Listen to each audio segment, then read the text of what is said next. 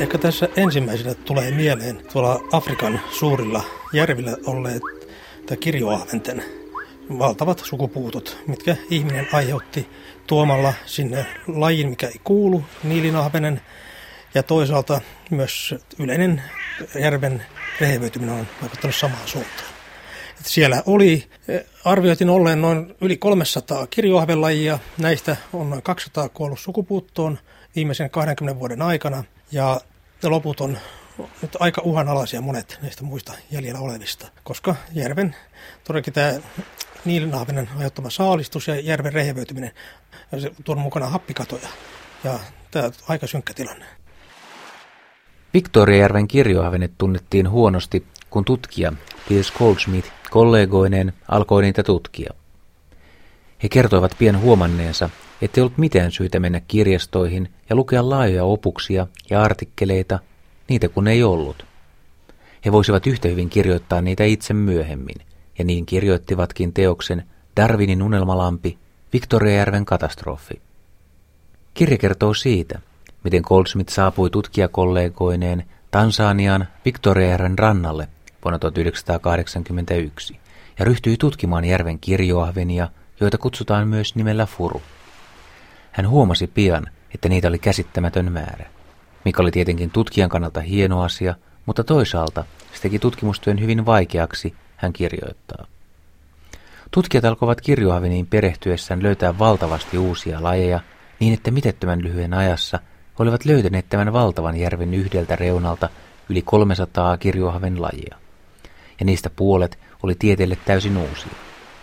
Tutkija Goldsmith muistelee kirjassa, että lajeja oli niin valtavasti, että eräällä reissulla pitkän päivän lopuksi, kun hän jälleen kerran nosti vedestä kirjoahvenen, joka taas kerran oli aivan erilainen ja eri lajia kuin kaikki aiemmat, hän heitti sen uupuneena vaivihkaa laidan yli takaisin järveen. Ja epä aikaakaan tästä hetkestä, siis kirjaimellisesti, sillä joidenkin arvioiden mukaan jo vuonna 1985 200 näistä kirjoahvenista – oli hävinnyt sukupuuton puolelle. Äh, sehän järvi on syntynyt joskus hieman yli 10 000 vuotta sitten. Ja sinne tuli ilmeisesti yksi, kaksi kirjoahvelajia, kilpailu kasvoi, ne rupesi lajiutumaan. Ja nyt tässä 10 000 vuodessa oli syntynyt yli 300 lajia. Ja nämä 300 lajia oli hyvin monimuotoisia. Jotkut oli kasvissyöjiä, jotkut oli petoja, toiset oli erikoistuneet jopa niin erikoisia ravintoloita muiden kalojen suomuihin tai silmiin ja kaikkea tällaista. Ja ihminen sitten teki sen 50-luvulla, että halusi sinne jonkun suurikokoisen arvokkaamman lajin ja tuotiin niilinahven. Ja niilinahven sitten pikkuhiljaa söi nämä kirjoahvenet vähin. Siis vielä 50-luvulla niin sitä ei tajuttu, että niilinahven syö muita kaloja vai? Kyllä se tajuttiin, mutta, mutta nämä päätöksentekijät ei uskonut biologeja, mitkä varotti tästä. Milloin se havaittiin sitten, että, että kirjoahveneet alkavat käydä vähin? No aluksi siellä ei tapahtunut paljon mitään. Kun tämä tuotiin 50-luvun puolessa välissä, niin kirjoahvenet muodosti järven kalansallista noin 80 prosenttia aina 70-luvun lopulle. Silloin tapahtui äkinen muutos. Että 80-luvun alussa kirjoahvenet oli enää noin 1 prosentti saalista ja niilinahven noin 70 prosenttia. Ja loppu oli myös tulokaslajia, oli tuotu niilin tilapiaa.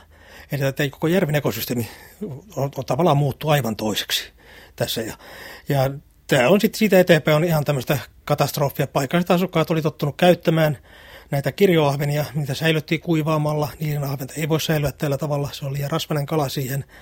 Mutta vienti vetää, mutta paikallisille ei enää ole siinä määrin kalaa käyttää. No mitä voidaan tehdä? Joo, se onkin hyvä kysymys, koska nyt tilanne on se, että, että väestö on kasvanut ja järvi on rehevöitynyt ja siellä on syvä, syvällä on laajat täysin hapettomat vedet ja tämä aiheuttaa kalakuolemia. Se mitä nyt on tehty on se, että on otettu näitä jäljellä olevia kirjoahvenia, niitä lajeja, mitä todella on vielä jäljellä, niin otettu viljelulaitoksia, pyritään pitää nämä lajina hengissä ja mahdollisesti palauttamaan järveistä myöhemmin. Se on mahdollista, että niille pystytään löytämään sellaista ravintoa, että ne säilyvät hengissä? No, kyllä ne varmaan ravintoa on, mutta tässä on nyt tämä hapettomuus ja niilinahven yhdessä, mitkä on tämä katastrofin aikaan saanut. Ja, ja tämä on suurin sukupuuttoaalto, mitä selkärankaisissa on tapahtunut viimeisen sadan vuoden aikana, noin lajimäärän mukaan. On kyllä käsittämätön juttu. Siis biologit sanovat, että älkää nyt viekö ja sitä ei tajuttu vai? No biologia ei haluttu uskoa. Haluttiin saada arvokas laji järveen. Ja ajateltiin, että silloin kirjoahvenissa oli semmoisia vähän arvoisia lajeja, että niilin ahven hyödyntää niitä, saada arvokasta niilin ahventa tilalle. No ehkä näin on voinut käydäkin, mutta, mutta, mutta katastrofi on ollut edessä ja nyt niilin ahvenkin on ruvennut jo taantumaan. No minkä takia se niilinahven pystyi niin valtavasti valtaamaan alaa ja tilaa ja tuhoamaan näitä muita lajeja? No se on jossain määrin mysteeri sikäli, että se kesti todella aika pitkään ennen kuin tämä muutos tapahtui. Siinä meni tuommoinen parisenkymmentä vuotta. Mutta se on suuri kala, kiloisessakin voi kasvaa, ja kova petokala, niin se ensimmäisenä se häviti sieltä oikeastaan nämä petomaiset niin kirjoahvenet. Ja sitten kun ne hävisi, niin piti siirtyä muihin lajeihin ja pikkuhiljaa ne kaikki tuli syödyksi pois. Että siinä on joitakin vielä jäljellä, mutta monet näistä jäljellä olevistakin on nyt äärimmäisen vähälukuisia. Kun sinne on kerran päästetty tämmöinen tulokas, niin eikö sitä sitten saada sieltä pois? No se on hyvin vaikea koska kalollahan on, luukalolla siis valtava lisääntymispotentiaali. En tiedä tarkkaan niiden ahvenen, mutta veikkaisin, että sillä voi olla satoja tuhansia, ellei peräti miljoonia mätimunia. Ei tarvita montaa kutuparia, kun se pystyy heikko, heikko, heikko kanta uusitumaan. No onko tämä ainutlaatuinen töppäys historiassa vai tota, onko tämmöistä tapahtunut muualla? No valitettavasti ei ole ainutlaatuinen, mutta näin suuri mittakaavasta ei ole tapahtunut muualla. Usein kun tuodaan joku uusi laji, niin se saattaa olla jonkun olemassa olevan lajin kilpailija elää samanlaisen ravinnossa samanlaisella alueella ja seurauksena saattaa olla sitten alkuperäisen lajin karsiutuminen pois. Meillä on Suomestakin on joitakin esimerkkejä. Jossain Lapin vesissä minä olen tuotu esimerkiksi siikaa, ollut nieriä aikaisemmin ainoa kala, niin nieriä on joko hävinnyt tai sitten taantunut hyvin voimakkaasti sitten kun selataan kalojen sukupuuton historiaa, niin mitäs muita tarinoita sieltä löytyy? No kyllä sitä kaikenlaista löytyy. Näitä on tutkittu erikoisesti Pohjois-Amerikassa, mutta myös Euroopassa. Esimerkiksi viimeisen sadan vuoden aikana on arvioitu, että Pohjois-Amerikassa on noin 40 lajia hävinnyt kokonaan. Ja tällä hetkellä arvioidaan, että noin 40 prosenttia maapallon sisävesikaloista on enemmän tai vähemmän uhanalaisia. Eli se on valtava luku. No entäs sitten Suomessa, löytyykö meiltä mitään sukupuuttotarinoita? No meillähän nyt on näin niin tajuttavissa olevana ajanjaksona, eli sanotaan nyt pari sadan vuoden aikana yksi ainoa laji hävinnyt kokonaan, eli monni. Mutta monia kalakantoja on kyllä meilläkin saatu sukupuuttoa. Esimerkiksi Itämeren monet vaelluskalakannat, kun joet padottiin, nämä kannat hävisi sukupuuttoa ja ainakin yksi lohikanta esimerkiksi kalastettiin pois. Eikä se on tämä Kiimikjoen lohi. Ja sitten on tietenkin Sampi, joka keikkuu aika lailla sukupuuttorajan tuntumassa. Se on kuten ihminen. Yhtä vanhaksi elää, saattaa kasvaa 200-300 kiloiseksi, puhutaan suuremmistakin, yli kolme metriseksi, neljä metrisekin saattaa olla. Alkelinen luukala, mikä on ollut jo pari sataa miljoonaa vuotta tuolla vesissä, mutta nyt näyttää, että tarina on päättymässä. Tällä hetkellä tunnetaan yksi ainoa joki, missä se varmuudella lisääntyy. Ja sielläkin lisääntymistä ei tapahdu joka vuosi. Että Sampi on siis se on suuri kokonainen jokiin tuleva kala ja sitten se, siinä mielessä aika haluttu saalis ja toisaalta se on suukypsä vasta hyvin vanhana, tuossa 10-20-vuotiaana ja hyvin herkästi pyydyksiä tarttuva. Ja, ja se on kerta kaikkiaan kalastettu pois. Osittain varmaan myös tämä jokien patoaminen on estänyt pääsyn kutualueelle. Sitä on Ranskassa ja Saksassa eräillä, eräillä kalaviljelylaitoksilla. Ja se on just tämän ranskalaisen Girondioen kantaa, missä saatiin poikasia viimeksi vuonna 1995. Mutta Itämeren, Itämeren alueelta se on täysin hävinnyt ja sielläkin voisi sanoa käytännössä sukupuutossa, koska poikasia on jonkin verran kalvelulaitoksella ja varmaan joitakin sampia voi tuolla meressäkin vielä, mutta niiden lisääntyminen ne on käytännössä loppunut. Ilmeisesti Itämeren viimeinen sampi oli tämä Mariaksi ristetty kala, mikä pyydystettiin toukokuussa 1996 Saarenmaan rannikolta. Se oli iso sampi, toista sataa kiloa. Ja, ja ilmeisesti oli hakemassa sulasta jostain, mitä ei löytänyt.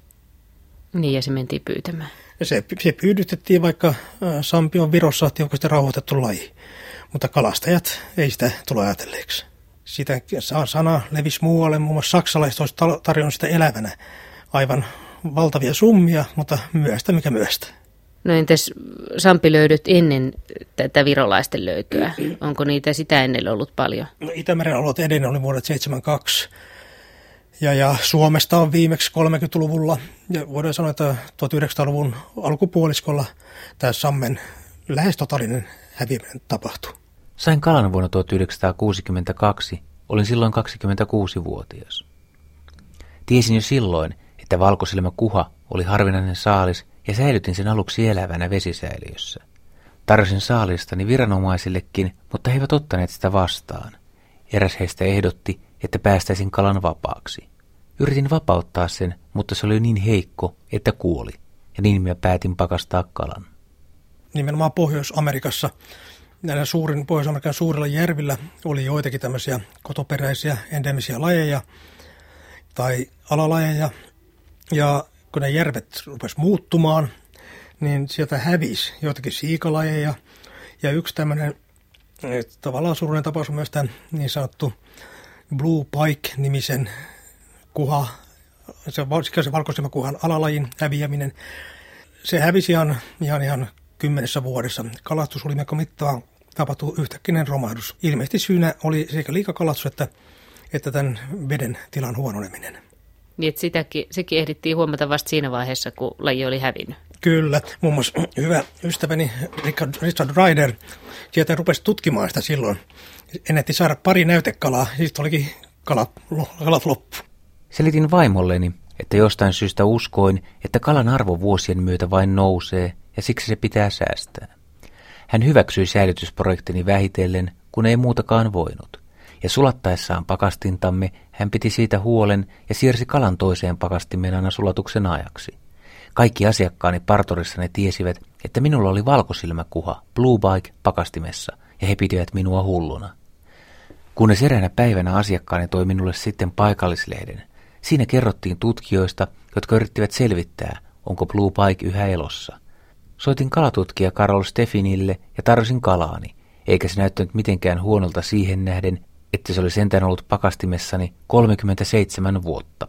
Tämä kirjoitus Ohiossa elävästä Jim Anthonysta ja hänen kalansaaliistaan julkaistiin New York Timesissa 15. maaliskuuta vuonna 1999, jolloin Blue Pike oli jo saanut statuksen sukupuuttoon kuollut. Itse asiassa jo vuonna 1983. Ja niinpä tutkijat iloitsivat kovastikin tämän pakastetun yksilön hyvin säilyneestä DNAsta – pohdiskellessaan lajin henkiin herättämisen mahdollisuuksia. Internetissä käydään muutakin kovasti keskustelua siitä, miten sukupuuttoon kuollut Blue Pike oikein on, ja paraikaakin ovat etsintä kuulutettuina kaikki mahdolliset sopivat kalansaalit tai edes hyvät valokuvat.